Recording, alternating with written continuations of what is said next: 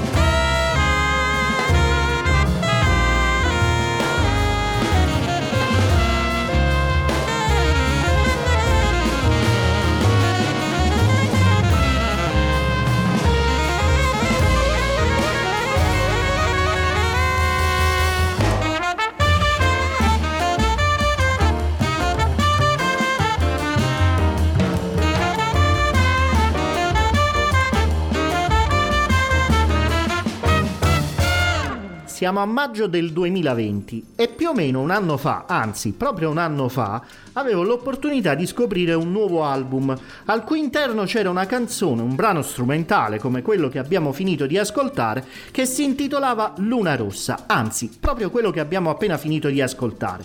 Il suo autore, a mio parere, ha vinto una grande scommessa, anche se poi probabilmente è nato in un altro modo questo brano. Il suo autore era Rosario Bonaccorso ed è Rosario Bonaccorso che è qui con noi questa sera. Ciao Rosario, benvenuto. Eh, grazie, grazie, buonasera a tutti. Eh, noi siamo qui a Jazz in Family, questo programma dedicato al jazz, eh, partendo proprio da, dall'evento che un anno fa dava l'opportunità di conoscere il tuo ultimo album, che era New Home. Luna Rossa, questo brano, com'è nato Rosario? Beh, è nato eh, diciamo, non, non, è proprio riferito a quella meravigliosa canzone napoletana. Eh, la Luna Rossa mi ha influenzato una sera in questo bellissimo terrazzo di Laigueglia una località sul mare in Liguria dove io organizzo un festival da 25 anni ed ero una sera ero tranquillo e a un certo punto con il mio contrabbasso in mano sulla terrazza davanti al mare ho visto sorgere dal mare questa meravigliosa luna rossa. Non so se vi ricordate, c'è stata questa ros- luna rossa sì. veramente speciale che ha invaso i nostri cieli in quei giorni di giugno, mi pare che fosse giugno, tra giugno e luglio. Insomma, sono talmente influenzato che tra la mia voce e il contrabbasso sono nate le linee per la scrittura di questo brano e l'ho dedicata al nostro meraviglioso pianeta, e, insomma, mm. satellite, certo. la nostra bella luna è quella che era, che era, rossa, rossa, rossa come il fuoco. E mi è venuto in mente questo brano e l'ho, niente, l'ho, l'ho scritto subito e poi ho avuto la fortuna tempo dopo di, forse mi sembra l'anno dopo, di registrarlo in compagnia dei miei meravigliosi amici artisti.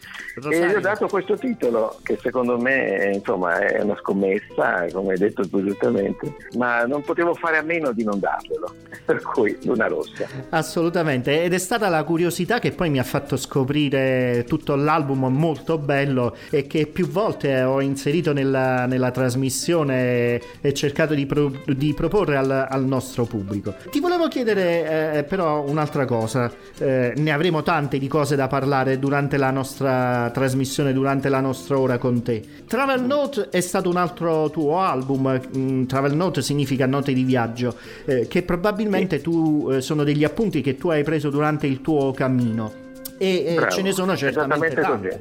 E questo è l'obiettivo di Travel News. Sì, guarda, il, l'appunto di viaggio è stato il mio primo disco come leader. Io ho sempre scritto musica, ma l'ho sempre tenuto nel cassetto, un po' per motivi di concentrazione per il mio lavoro, perché per molti anni sono stato sideman contrabbasso con tanti sì. artisti certo. importanti, da Enrico Rava a Stefano Di Battista. Ho, girato, ho avuto la fortuna di girare un po' dappertutto nel mondo con loro e sono stato parte dei loro gruppi per tantissimi anni. E mm. questo diciamo, mi ha portato via da un lavoro di concentrazione sulla mia identità musicale di compositore.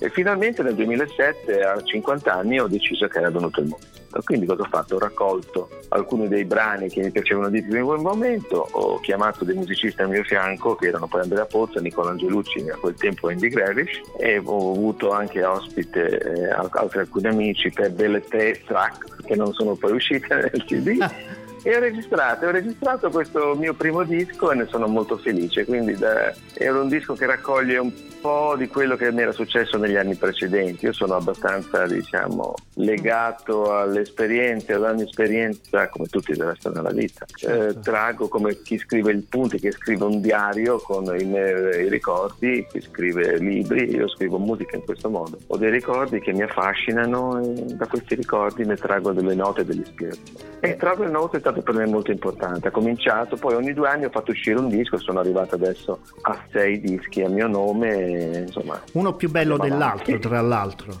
Eh, grazie, grazie mille, sono felice. Senti, eh, una curiosità, eh, in un altro album in cammino eh, tu hai inciso un brano eh, sempre di tua composizione che si intitola Un poco bop, mentre in Travel Note c'è questa R puntata, RB puntato, che mi fa immaginare a Rhythm and Blues. Eh, qual è il tuo stile? È un gioco insomma... di parole Guarda, ho usato un acronimo, un acronimo che è un po' particolare perché RB è il, sono anche le iniziali del mio. Sì. Esatto, Rosario Buonacorso, ma sono anche le iniziali di uno dei miei bassisti preferiti che è Ray Brown, ah. RB, e la coincidenza della vita ha voluto che sia anche l'acronimo della l'acronimo, le iniziali del cognome di mia moglie. Io sono sposato, io vivo in Austria, sono mia moglie austriaca che si chiama Renate Bauer, per cui è stata una doppia dedica, anzi una tripla dedica sì. a, a questo bassista che mi ha molto influenzato alla mia moglie che insomma mi ispira e mi ha dato tanto anche perché lei anche lei nel mondo dello spettacolo e un pochino, un pochino per ultimo a me stesso. Sì, ecco perché quindi, si è RB. Quindi nulla a che fare con, uh, con il rhythm and blues, anche se eh, come sonorità insomma ho, ho la sensazione di, di, di ricordare eh, più il rhythm and blues. RB è un brano swingante, un brano groovy, è un brano di, per contrabbasso solo, ma che ho avuto possibilità di suonare anche con alcuni amici e colleghi, ma che ho inciso, che ho voluto incidere per contrabbasso solo perché ha una linea melodica eh, diciamo, accattivante molto bassistico come, come, tipo di diteggiatura, come tipo di suono mm-hmm. e è un brano anche abbastanza corto. No? È stato sì. un, in, quel, in, quel, CD ho inserito tre o quattro, forse cinque brani, ma veramente dei piccoli preludi alle canzoni che vengono dopo e per contrabbasso solo. E questo è uno, forse il primo che si ascolta in, in Travel Notes, ricordo bene. Sì. sì eh, RB è una, è una, dedica, è un'altra dedica. E, e, allora direi dedichiamolo a tua moglie, facciamolo ascoltare a tutti quanti pensando insomma, alla fortuna che ha avuto tua moglie eh, dell'averti accanto come, come e forse de, la, la, la, fortuna è più mia. La fortuna è più mia. Non la conosciamo non ci permettiamo ma siamo insomma per il momento felici di avere Rosario Boraccorso questa sera tutti, tutto per noi ascoltiamolo con Grazie. RB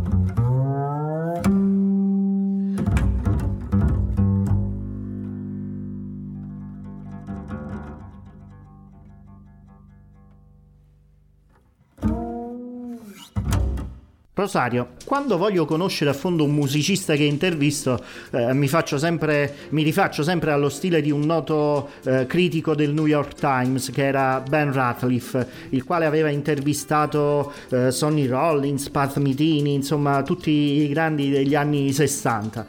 E chiedo al mio ospite di scegliere un paio di brani di, di altri autori che hanno particolarmente segnato la sua vita personale e artistica. Eh, mi rendo conto che forse è difficile, che è complicato questa cosa, raccogliere semmai una vita lunga ed intensa come la tua in due soli brani eh, è, è, molto difficile. Però questo ci permette di andare oltre le classiche dinamiche commerciali e farci sentire un po' più vicini, più umani. E, e, partendo da due brani che tu mi hai indicato e che andremo a presentare da, tra qualche istante, eh, vorrei che tu mi parli eh, ancora di più di te. Perché hai scelto questi due brani? Allora, eh, cominciando dal brano di Miles Davis, che poi non è di Miles Davis, ma è un grandissimo standard del mondo del jazz che tutti i jazzisti e gli amanti del jazz conoscono, è di uh, Stella by Starlight. Questo brano rappresenta per me, in quel disco, una delle migliori interpretazioni di come si può creare musica in modo creativo, mantenendo un rapporto incredibilmente eh, quasi eh, metafisico, telepatico tra i musicisti, creando in continuazione, improvvisando in continuazione e creando un capolavoro come quello di quella sera del 1964, quando sì. Miles Davis fu invitato al Jazz Philharmonic col suo quintetto. A quei tempi io ho scoperto, io ho scoperto questa musica da, intorno ai vent'anni, mi ricordo che mi trovavo a Torino a casa di un mio amico pianista e mi ricordo che avevamo mangiato insieme, bevuto qualche cosa e poi lui mi ha detto ti faccio sentire questo disco. Io non l'avevo mai sentito, avevo vent'anni e era abbastanza nuovo, avendo cominciato abbastanza tardi a suonare, nuovo nel mondo del jazz. Mi ricordo che ero sdraiato ho ascoltato questa musica e ho cominciato a sentire una specie di vibrazione che mi ha fatto alzare e avevo i capelli dritti, tutti i peli dritti perché ho sentito in questa musica l'eccitazione della creazione e della bellezza. E quindi non vorrei parlare eh, tanto di questa musica perché la cosa più importante è ascoltarla, per sentire come ho fatto io quella volta questo meraviglioso messaggio che arrivava da una tromba ispirata come quella di Miles ma soprattutto dalla creazione della ritmica. Il, basso, il, suono del basso di Ron Carter ti entra nelle ossa, sì. ti entra veramente nello stomaco. Il modo in cui suona Tony Williams e Herbie Hancock, il modo di suonare insieme, certo. il modo contrappuntistico, l'unione tra di loro tra l'altro... che poi culminano in momenti di fuoco meravigliosi. Cioè, cioè, sembra tutto studiato prima, sì. è come se fosse un film, è come se fossero dieci minuti di musica, eh, che non penso che tu potresti mettere, non so se la trasmetterai tutta, però sì. dieci minuti di musica c'è, c'è, tutto, c'è la poesia, c'è la bellezza, c'è l'esplosione, c'è l'amore. Tra l'altro, se ricordo bene, proprio in quel 1964 tennero un concerto anche a Milano Miles Davis, Ron Carter, Herbie Hancock, che ho visto più volte su, su YouTube, francamente, e credo che, che, ci sia anche Stella Buster Light, non ricordo bene. Direi però, eh, appunto, facciamo sì, sicuramente era mm. era un, brano del suo repertorio, ma la cosa meravigliosa è che cambiava tutte le sere. Sì. Era, cambiava, io l'ho sentito veramente mm, in tantissime versioni, la cosa bella del jazz è questa, che non sì. suoniamo mai allo stesso modo. Però quella notte, quella notte in quel teatro, per motivi di registrazione, per motivi probabilmente diversi, che sono tutti motivi umani legati alla nostra umanità, si è creato un interplay, un suono che secondo me, tra tutte le incisioni di Miles Davis, di quel quintetto, sono tra i più belli. Facciamolo ascoltare, che dici? con un grande piacere. Non vedo l'ora di vedere i miei peli che si drizzano di nuovo. allora, Miles Davis, Stella by Starlight.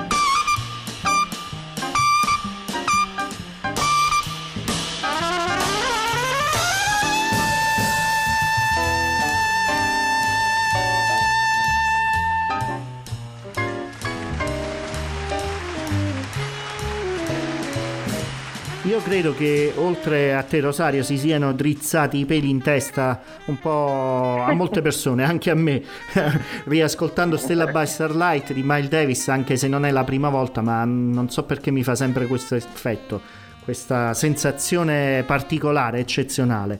Ma c'è un altro brano che ci hai preparato per questo appuntamento. Sì, è uno dei miei compositori e bassisti preferiti, che fra l'altro ho scoperto, diciamo, non in età giovanile, ma l'ho scoperto dopo, è Charlie. E io sono, ho cominciato a suonare, prima di scoprire Ron Carter e Ray Brown, ascoltavo Scott LaFaro e Eddie Gomez, ero mm. ragazzino, ma erano per me impossibili. Era, tecnicamente come pensiero musicale. Però niente, all'inizio era così, ero perso in questo tipo di, di, di mondo che sono, a quei tempi non sarei mai riuscito a seguire. E poi di colpo ho cominciato a seguire il bassista della tradizione, ho cominciato appunto addirittura da Slam Stewart, che era un grande bassista eh, degli anni, nato negli anni 20, quindi un musicista legato alla tradizione, suonava con Artatum ah. e ha inventato un nuovo modo di suonare, suonando l'archetto negli assoli e raddoppiandolo con la voce, creando proprio un suo stile personale. Poi conoscevo tanti altri bassisti come Tommy Potter, Oscar sì. Pettiford, Ray Brown, sì, e poi sì. Sam Jones, eccetera, eccetera. Poi un giorno ho ascoltato Charlie Aden, lo ascoltavo dalla, ascoltando Ned Coleman e mi è piaciuto da morire questo suo stile. E nella musica di, di Charlie Aden era veramente straordinario. Ma poi ho scoperto un altro Charlie Aden che, so, che componeva ballate. E con questo suo modo minimalista di suonare di creare eh, meraviglie armoniche di passare eh, attraverso questi cambi di accordi con pochissime note cercando l'essenziale. Ecco tutto questo mi ha affascinato. È diventato uno dei miei bassisti diciamo di riferimento anche se chiaramente tutto quello che noi ascoltiamo poi passa nella nostra musica e diventa sì. la nostra espressione. Certo. Ma Charlie Allen mi ha colpito molto. Non, non, non, si sente il mio modo di suonare, almeno non credo, e alla fine cerchiamo tutti di essere personali, però è un bassista che mi ha molto colpito per il suo carattere musicale e per il suo modo sì. personale di, di, comporre. È, è uno dei brano, secondo jazz, me, Charlie. Assolutamente, ma è anche uno, una, persona, una persona veramente speciale e si sente nella sua musica e in queste ballate che scrive viene fuori veramente tutta la sua anima musicale. Eh, Rosario, io ho ancora tante domande da, da porti. Facciamo ascoltare un attimo eh, questa tua scelta di Charlie Aden, poi andiamo avanti un po' a treno, un po' velocemente nel, nel riprendere eh, invece altre cose che eh, mi hanno colpito ascoltando i tuoi brani. Qual è il brano di Charlie Hayden che eh, ci hai scelto? Ho scelto Nightfall. Nightfall. Nightfall è un brano. Sì. sì. Allora, facciamolo andare. Nightfall. Dai, evviva.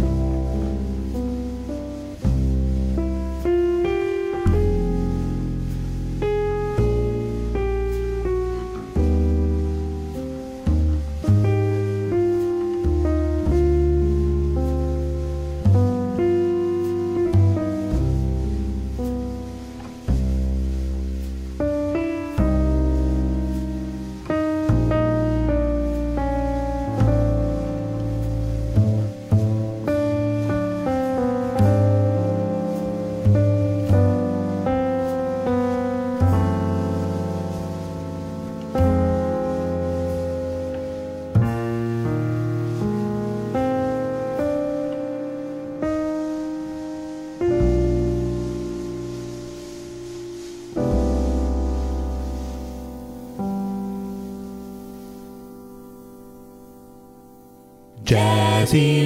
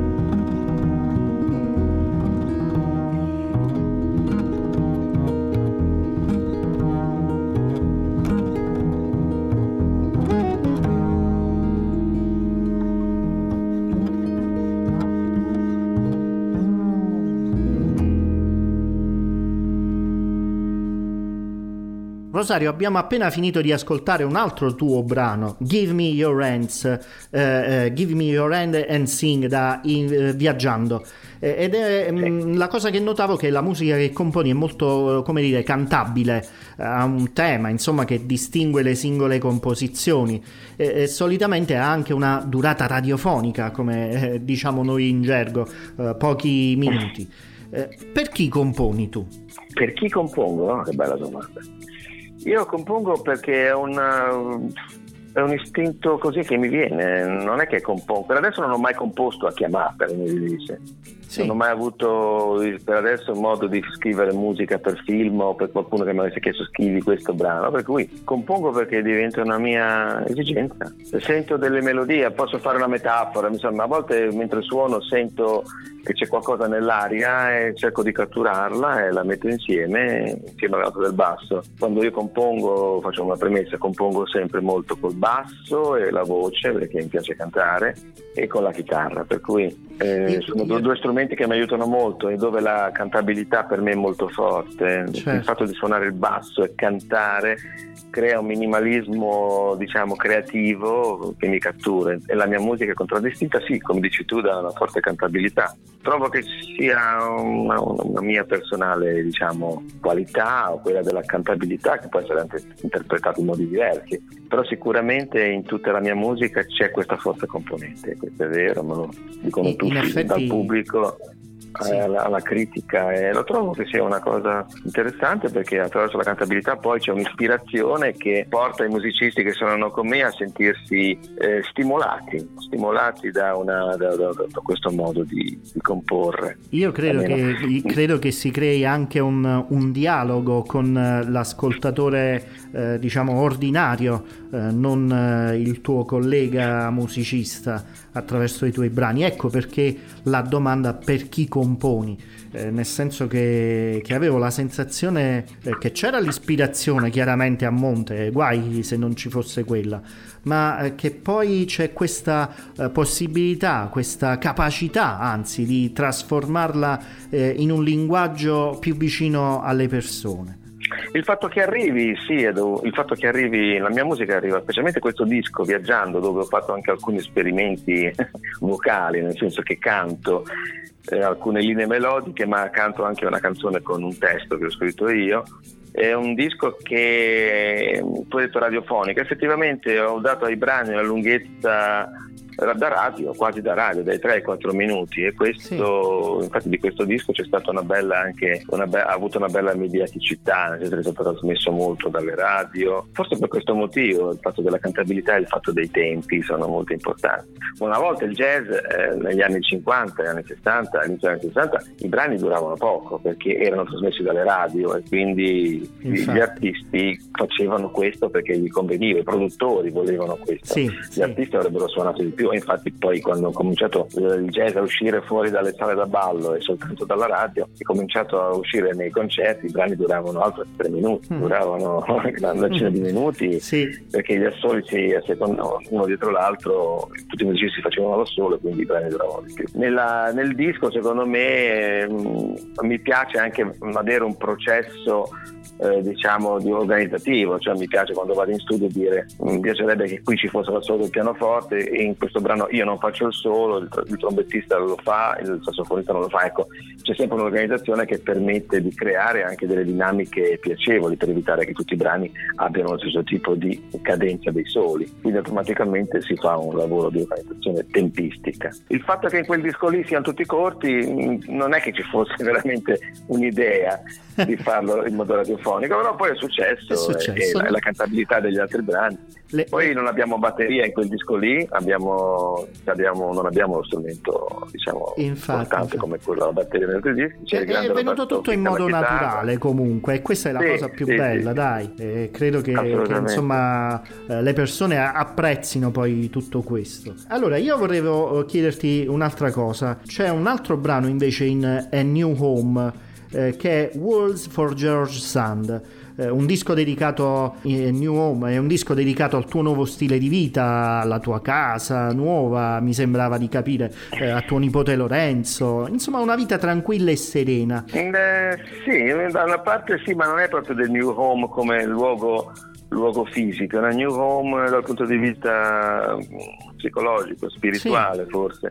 Esatto. Trovare una nuova casa penso che sia per tutti noi dopo una certa età, io ho compiuto 60 anni appunto due anni fa, quindi una 62, quando si è inciso il CD avevo 60 anni mm-hmm. e trovo che questa nuova casa sia un nuovo elemento di riflessione, cioè le cose cambiano, non c'è più 20 anni, eh, non si fanno più i viaggi di notte, nel senso sì. che uno non ce la fa più eh, si vive in modo diverso, anche lo stile compositivo cambia e tutte le esperienze che tu hai intorno ti portano a riflettere. Sono diventato nonno, è una cosa bellissima, ho dedicato a Lorenzo uno dei brani del CD, sì. ho dedicato a, a, dei momenti di vita per mia moglie, ho dedicato un altro brano, un valzer con cui mi sembra che cominciava il CD. È una new home che è un luogo di appartenenza interiore, ecco, quindi questo mm-hmm. è il pensiero. Sì. E, e, e Walt for George Sand è un, de, de, dedica a questa mm, persona meravigliosa che appunto era una scrittrice, certo. una scrittrice del tempo di Frédéric Chopin. Era la compagna, compagna, mi pare, di Frédéric. L'amante, l'amante, l'amante. diciamo ah, ecco. l'amante. Ecco. Sì. e Chopin ha sofferto molto di questa situazione perché era un amore, io ho letto un po' di lei, non è che fosse una, un amore così, così, così facile, ecco. Per cui io, mi è venuto in mente era questa... anche impegnata in politica. Era una donna molto attiva, una, sì. una, diciamo una femminista, una delle prime femministe, se vogliamo certo. dire così. Era un anticonformista una, per da... i suoi tempi, per l'Ottocento francese. Assolutamente. Insomma Era... Assolutamente, andava in giro coi pantaloni, si è dato uno pseudonimo maschile, cioè voglio dire è una persona veramente cento anni avanti. Eh. Sì, sì, tremenda. e Chopin eh, diciamo, ha avuto questo meraviglioso rapporto con lei. C'è un libro bellissimo di questo viaggio a Mallorca che fanno insieme. Insomma per, per farla radiofonica adesso breve questa storia mi aveva ispirato e così mi è venuto in mente di, di fare questa, questo brano eh, anche questo abbastanza minimalista affidando al tema del contrabbasso sì. eh, che poi viene sviluppato anche dagli altri strumenti Ascoltiamolo... Ed è un piccolo quadro di colore. Mm, ascoltiamolo sì, un attimo e poi ho l'ultima domanda per te.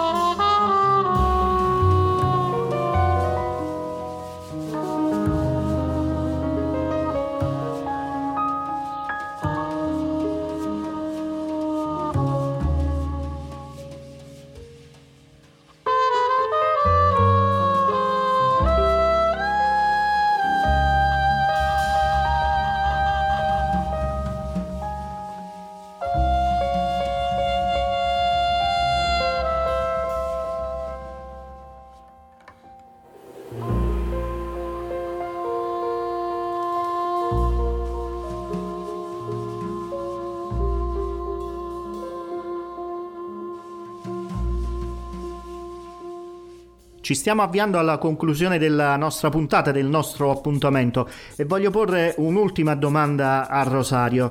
Praticamente l'anno scorso con la presentazione di A New Home eh, a un certo punto io avevo scritto questa frase come Rosario Bonaccorso prendiamoci il tempo, prendendo spunto da, da, da tue parole, per godere delle tante cose che ci accadono intorno. In questo inizio di anno la gente ha imparato a prendersi il tempo con quello che è avvenuto. Eh, quale sarà il nostro futuro secondo te? Ma anche quale sarà il tuo prossimo futuro? Quali sono i tuoi prossimi obiettivi lavorativi? Sì, avrei preferito dire che il tempo ce lo dobbiamo prendere senza questo, questa forzatura in cui siamo stati costretti, tra virgolette, esatto. a trovarci in noi stessi. Questa cosa ha influenzato moltissimo, cioè ci sono state molte reazioni negative, ma devo dire anche molte reazioni positive. La gente ha avuto più tempo per la famiglia, la gente ha avuto più tempo per le proprie attività che molte volte con i nostri ritmi frenetici, io parlo dei musicisti, ma si può trasportare in tutte le attività lavorative, le persone non avevano tempo prima per a volte guardare negli occhi i propri figli mm-hmm. o per prendere la mano della propria compagna e, e, fare una riflessione su quello che è la vita, dove ci porta la vita. E, io ho trovato dentro questo tempo, a parte appunto il dramma di noi artisti che non possiamo esprimerci, non possiamo suonare, che mancano, per tanti di noi sono mancate le, le assistenze, gli aiuti, non voglio parlare adesso di questo argomento qui, ma voglio parlare delle cose positive. La cosa positiva è che c'è stato tanto tempo da dedicare alla nostra ricerca interiore, a nuove composizioni, a praticare con lo strumento in modo probabilmente un po' più diligente, in modo quotidiano e a fare progetti per il futuro. Sì. I progetti per il futuro io ne ho tanti perché ne avevo già tanti prima, adesso in questi tre mesi si sono, sono aumentati, sono, sono, molti di più perché poi ho scoperto altre cose da fare, mi, mi sono provocato tra la lettura di nuovi libri e l'ascolto di nuovi dischi e, e la fine di, di, di nuove composizioni, ho un progetto due nuovi CD mm. e quindi questa cosa mi, mi rende molto, molto felice eh, con delle nuove composizioni che alcune vengono da questo periodo e alcune erano già in cantiere prima. Voglio essere Quindi, il primo, si... voglio essere il primo. non mancherò di informarti, certo. Diciamo che la, eh, quando si ha tempo per cercare noi stessi o per vedere quello che sta succedendo intorno a noi, che è anche un nostro dovere per crescere, quando si ha questo tempo bisogna veramente usarlo bene. Questo dico io, perché molte volte il tempo, specialmente questo tempo qui, aveva, ci si è messo davanti il fatto di non avere prospettive sicure, vicine, quindi due ci sono due possibilità, una cadere nell'angoscia e l'altra utilizzare il tempo in carpe diem, cioè vedendo sì. l'attimo e utilizzarlo al meglio, cioè è una cosa banale quella certo. che sto certo. dicendo, però molte volte si casca proprio in queste banalità. Si perdono di vista le cose banalità. essenziali della vita. Esatto. Eh, dietro queste banalità ci sono delle grandi realtà, delle grandi sicurezze, ecco, delle grandi verità. Rosario, i prossimi dischi, eh, ritornando ecco, al futuro, quindi all'ottimismo, saranno prodotti da chi? Dallo stesso produttore di A New Home? Ma io me lo auguro, me lo auguro, me lo auguro perché adesso il mio produttore degli ultimi tre dischi, che è Gian Domenico Ciaramella per la Giallo Music e, mm. e, Matteo Pagano della Via Veneto Jazz, sono stati due amici formidabili, formidabili con cui ho affrontato i lavori di Viaggiando una compartecipazione in un disco che è uscito per musica jazz, fra l'altro, Il mezzo c'è solo il mare, e poi A Beautiful Story del 2017 e l'ultimo A New Home del 2019. Quindi per me ogni volta che ho la possibilità radiofonica televisiva di un'intervista è molto importante citarli perché senza di loro il nostro lavoro sarebbe più difficile. Certo, certo. E a, a volte impossibile perché loro ci mettono veramente molto, eh, diciamo, un aiuto fondamentale.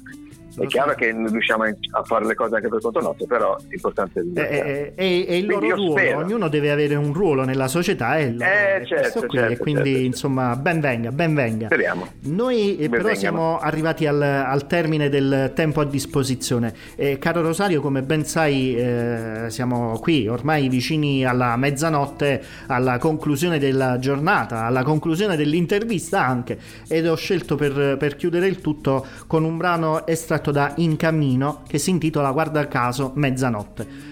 Mm.